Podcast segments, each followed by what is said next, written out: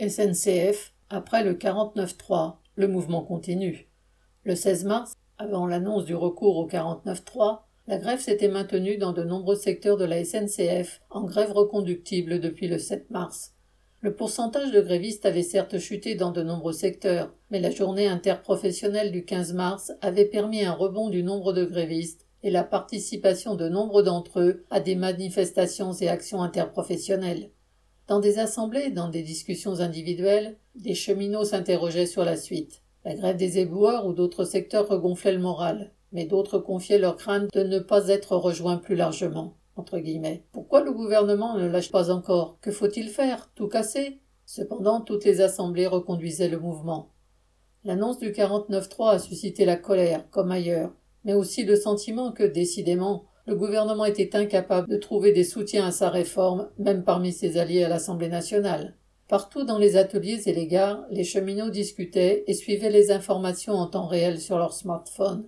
Et le soir de cette annonce, certains grévistes allaient spontanément manifester en direction de l'Assemblée nationale à Paris et dans de nombreuses autres villes.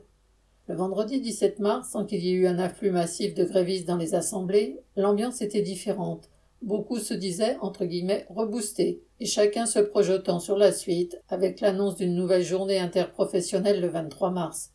Sans attendre cette date, des cheminots annonçaient se remettre en grève dès lundi 20 mars, comme à Trappes, où le taux de déclaration d'intention de grève remontait par exemple à 50%.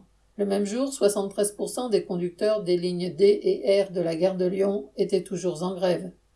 Aux ateliers de maintenance TGV de Châtillon, où, hormis les journées nationales d'action, la grève était minoritaire, des assemblées sous forme de débrayage se sont tenues à la suite du recours au 49-3. Et lundi soir, une assemblée de 60 cheminots, puis le lendemain de 110 cheminots, votaient la grève. Celle-ci était reconduite d'équipe en équipe. La grève du 23 mars s'annonçait importante à l'échelle du pays. Comme le disaient de nombreux grévistes, entre guillemets, la vraie motion de censure, c'est nous. Christian Bernac